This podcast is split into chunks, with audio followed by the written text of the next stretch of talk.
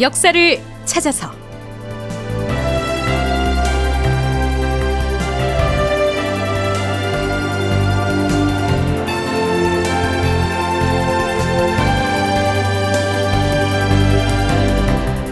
제 1233편 후금과 화친 맹약을 하다.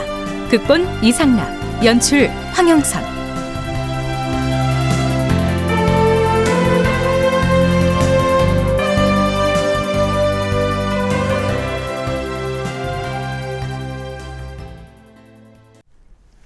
여러분 안녕하십니까? 역사를 찾아서의 김석환입니다. 지난 시간 말미에는 명나라의 연호인 천 개를 쓰느냐 마느냐 하는 문제로 교착 상태에 빠져 있던 조선과 후금 사이의 화친 협상이 이 문서의 형식을 개첩의 방식으로 정하면서 겨우 돌파구를 찾았다. 이런 내용을 방송했었지요. 자, 돌파구를 마련했다곤 했지만 그 과정에서 명나라에 대한 사대 의리를 내세워서 화친 반대를 주장하는 척화파의 목소리와 후금 측의 제안을 받아들여야 한다는 주화파의 의견이 아주 날카롭게 부딪혔습니다. 물론 국왕인 인조는 명나라의 연호 문제에 국가의 존망을 맡길 수는 없으니까 연호를 안 쓰기로 하자는 의견에 동조하는 입장을 피력하지요. 그럼에도 불구하고 대간을 중심으로 반대의 목소리가 비등합니다. 그런데요. 우의정 오윤겸을 비롯한 대신그룹 일부에서도 명나라 연호 사용을 포기할 수 없다고 고집을 하지요. 인조는 버럭 화를 냅니다. 그러면 연호 없이 개첩 형식으로 문서를 작성하자는 후금의 제의를 우리가 보란 듯이 거부해버리고 사신유예를 후금으로 그냥 돌려보내야겠는가? 그러자 우의정 오윤겸이 이렇게 받습니다. 지금 우리는 금이나 비단이나 혹은 토지 문제를 가지고 다투는 것이 아니지 않사옵니까? 후금 측의 제안을 받아들여서 명나라의 연호를 쓰지 않겠다는 것은 강상을 말살하려는 것이오니 신은 결코 따를 수가 없사옵니다. 명나라의 연호를 쓰지 않는 것은 강상을 말살한 것이라고 주장하는데요. 이 유교사회인 조선에서 강상은 매우 중요한 의미를 갖습니다. 강상은 유교에서 사람이 지켜야 할 도리인 삼강과 오상을 말한다. 이것을 어겼을 때는 강상죄로 다스리는데 강상죄는 조선시대 유교적 가치 기준으로 볼 때 가장 위중한 범죄 행위라 할 수 있다. 강상을 범한 죄에 대한 규정은 조선 후기의 법전인 속대전에 명문화되어 있는데 부모나 남편을 죽인 경우 또는 종이 주인을 죽인 경우 등 강상죄를 범한 죄인은 사형에 처한 후에 그 아내와 자녀는 종으로 삼고 집은 허물어 웅덩이로 만들며 그 고을의 호칭을 낮추고 수령은 파직하고 자, 이런 무시무시한 죄가 강상죄인데요. 그렇다면 후금과 주고받는 외교 문서에 명나라의 연호를 쓰지 않는 것이 어떻게 해서 강상의 문제가 된다는 것일까요? 조선에게 명나라는 군부의 나라, 즉 어버이 나라인데 그걸 부정하는 것이니 강상죄에 해당한다 이런 의미겠죠. 지금 우상이 강상 운운하는데 다른 대신들도 생각한 바를 말해보라. 그러자 인조의 측근 공신인 김류가 입을 여옵니다. 우상의 말에 동의하기 어렵사옵니다. 저들이 우리에게 보내온 문서에 이미 연호가 쓰여 있지 않았사옵니다. 그러니 우리도 개첩의 서식에 의하여 연호를 안 쓰면 될 일이옵니다. 그것을 가지고 강상 운운하는 것은 말이 안 되옵니다. 그러자 주화파의 대표적인 인물인 이 귀도 이렇게 맞장구를 치지요. 문서에다 연호를 쓰지 않았다 하여 이것이 어찌 우리 조선이 명나라를 쳐버리는 것이 된다는 말이옵니까? 우상 오윤겸이 다시 아래옵니다. 한 가지라도 불의를 행하여서 그 결과로 천하를 얻는다고 해도 그것은 하지 않은 것만 못하옵니다. 우상의 말이 바로 정론이라 하더라도 그러면 결국 국가가 망하더라도 개첩을 작성해서는 안 된다고 말하는 것인가? 이 문제는 영상이 결정을 내리도록 하라. 예, 전하. 영의정 윤방이 아뢰옵니다. 개첩의 형식으로 후금의 답서를 써서 보내되 부득이하면 그 개첩에다 우리가 명나라를 배반할 수 없다는 뜻을 포함시켜서 적는 것이 괜찮을 것 같사옵니다.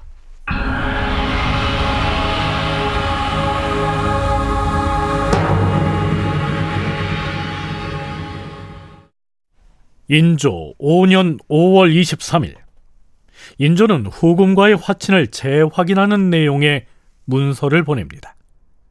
인조가 아민에게 보낸 서찰의 내용은 이렇습니다.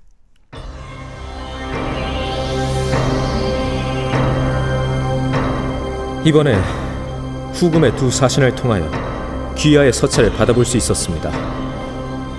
그 내용을 읽고 나서 조선의 임금으로서 크게 위로를 받았습니다.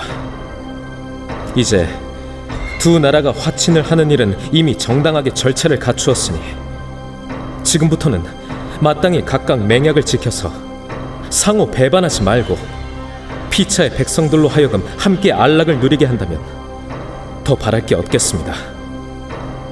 그런데 우리나라는 200여 년 동안이나 중국 황제의 조정을 신하국으로서 섬겨왔으므로 중국으로부터 받은 은혜가 깊고도 중요합니다. 따라서 의리상 그 은혜를 저버릴 수는 없습니다.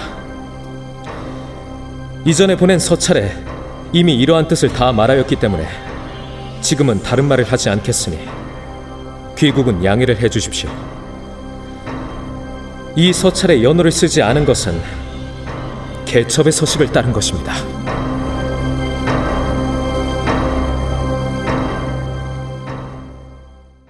인조가 아민에게 보내는 서신을 작성해 준 뒤에도 유해는 그 화친을 절대 깨지 않고 준수하겠다고 맹세를 하는 아주 짧은 글을 추가로 써달라고 합니다.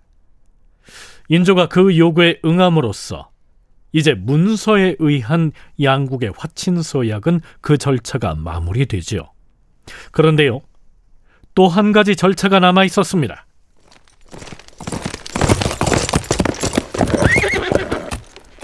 화친을 맹세하는 자리에 말 한 마리가 끌려오고요.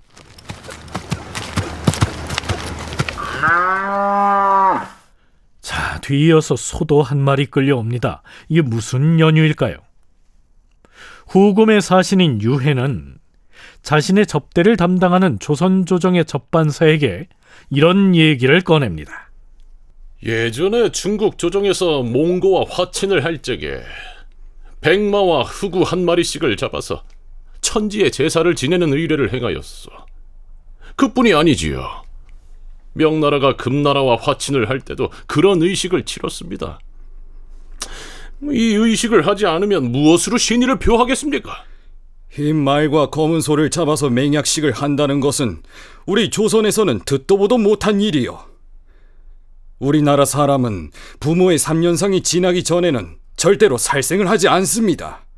더구나 우리 임금은 지금 상을 당한 지 1년이 지나지 않았습니다. 어찌 금시초문에 그런 의식을 하자는 것이오? 우리의 요구를 거절할 셈이요. 말과 소를 잡지 않고 버티다가 백성들이 우리 군사들에 의해서 모두 도륙당해도 좋다는 말이오. 하지만 우린 감히 우리 임금께 그런 의례를 행하도록 아를 수는 없습니다. 그럼 나를 성 안으로 들여보내 주시오. 들어가서 조선 왕에게 직접 품위하는 것이 좋겠소.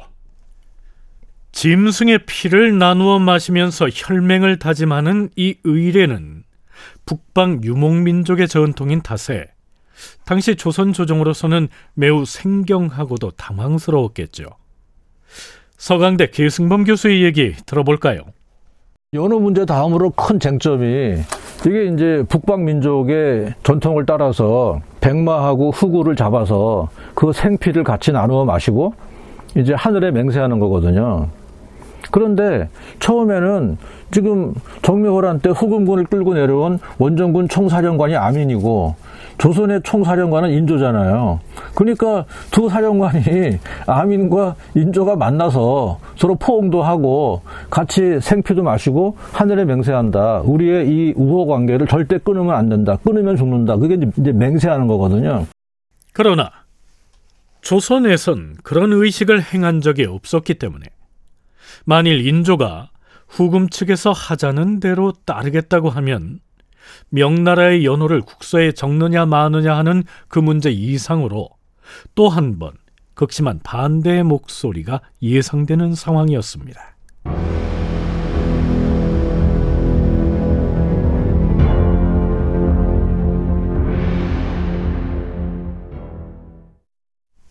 희생물을 바치면서 맹약식을 치르는 이 절차를 두고 후금 사신 유해와 접대를 맡은 접반사 사이에서도 논박이 오갔지만 조선조정 내부에서도 논란이 그치지 않습니다.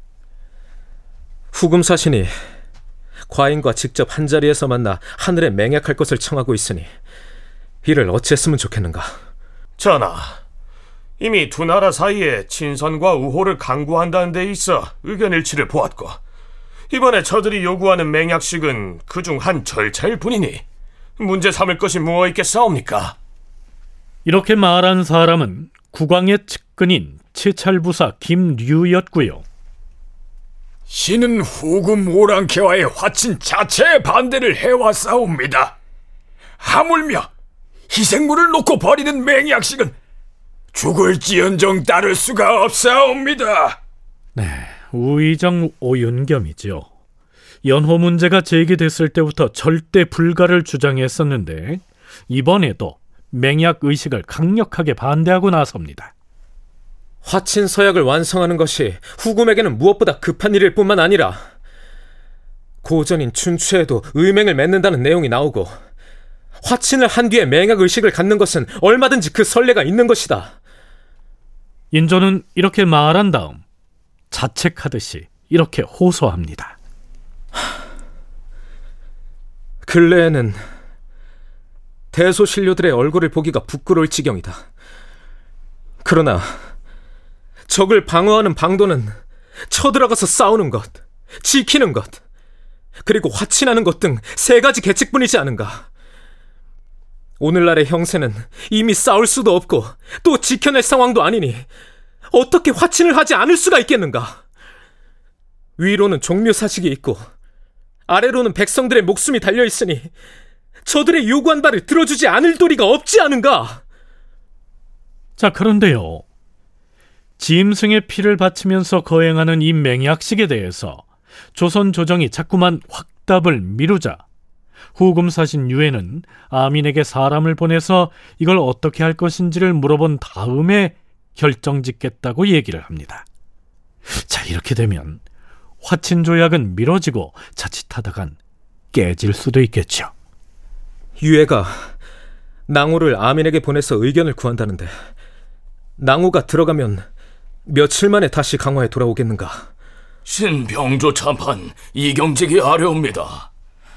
유해가 낭호를 장수 아민에게 보내서 의견을 구한다 하였는데 아마도 3일을 넘기지 않고 돌아올 수는 있을 것이옵니다. 하온데 아민이 끝까지 피를 나누는 맹약식을 하겠다고 우기면 그땐 어찌해야 하옵니까? 신의 생각으로는 주상 전하께서 고사 지내는 제문을 지어서 하늘에 고하고서 이것을 맹세문이라고 말해도 저들은 반드시 믿을 것이옵니다. 맹약 의식 자체를 이렇게까지 거부할 필요가 뭐 있겠사옵니까?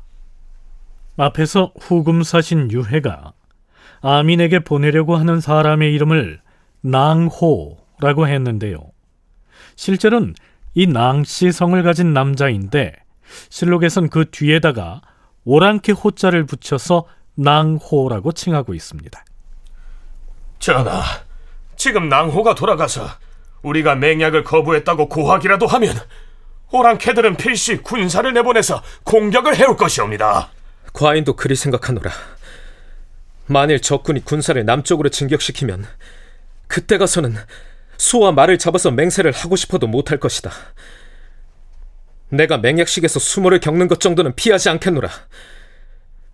대가는 내 말을 들으라. 위로는 종묘사직에 있고 아래로는 백성이 있어서 과인이 그들을 위하여 맹약을 하는 것이지 어찌 내가 좋아서 하겠는가? 그런데 한 가지 걱정이 있사옵니다. 말을 잡으면 그 피를 마셔야 할 터인데 차마 전하께서 마실 수야 없지 않겠사옵니까? 이귀가 걱정이 돼서 이렇게 묻는데요. 실제 회맹 의식을 할 때 인조가 이 짐승의 생피를 마셨을까요?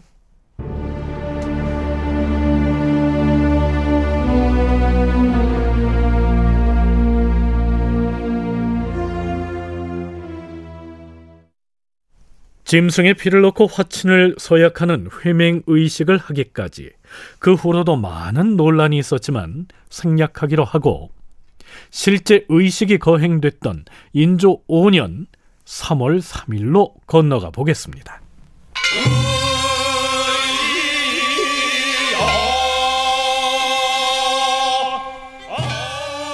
이날 밤 임금이 대청에 나가서 향을 피우고 하늘에 고하는 예를 몸소 행하였다. 대신들은 동쪽 계단 위에 서고 후금 사신 등은 서쪽 계단 위에 섰다. 도승지가 임금에게 향을 피우라고 구하자 임금이 향을 피웠다. 그 자리에서 좌부승지 이명한이 맹세문을 읽었다. 조선 정묘년 5월 모일에 금나라와 더불어 맹약을 한다. 우리 두 나라가 이미 화친을 결정하였으니 이후로는 서로 맹약을 준수하여 각각 자기 나라를 지키도록 하고 사소한 일로 다투거나 도리에 어긋나는 일을 요구하지 않기로 한다.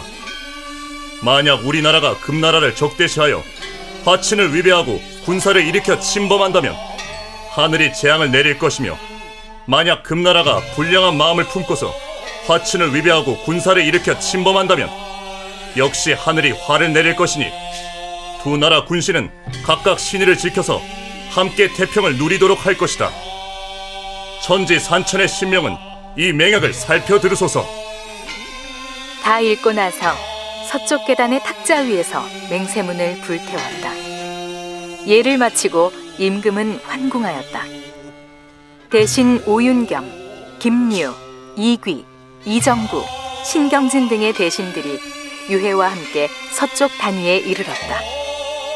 후금국 사람들이 소와 말을 잡아서는 그 피와 뼈를 그릇에 담았다. 이어서 홍문관 수찬 이행원이 맹세문을 낭독하였다. 조선국의 신하들은 지금 대금국의 여덟 대신들과 함께 흰 말과 검은 소를 잡아서 맹약을 하노라. 지금 이후로는 마음과 뜻을 함께 할 것이니 만약 금나라를 적대시하여 조금이라도 불선한 마음을 갖는다면 이와 같이 피와 뼈가 나오게 될 것이고 만약 금나라 대신이 불선한 마음을 갖는다면 역시 피와 뼈가 나와서 하늘 아래서 죽게 될 것이다. 두 나라의 대신들은 조금도 속임이 없어야 할 것이다. 기꺼이 이 술을 마시고 즐겁게 이 고기를 먹을지니 하늘이 보호하여 많은 복을 받을 것이니라.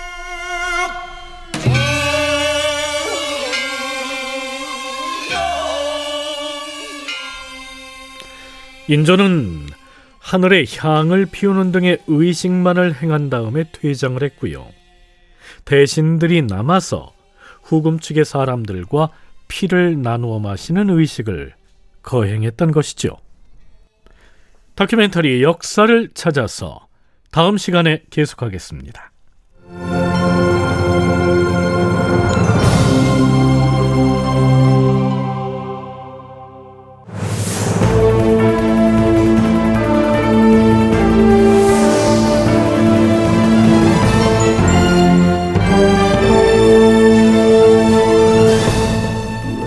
다큐멘터리 역사를 찾아서 제 1233편 후금과 화친 맹약을 하다 이상락 극본 황영선 연출로 보내드렸습니다.